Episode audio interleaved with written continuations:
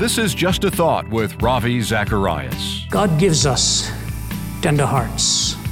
The world tries to coarsen it. It is your responsibility and mine to keep them tender.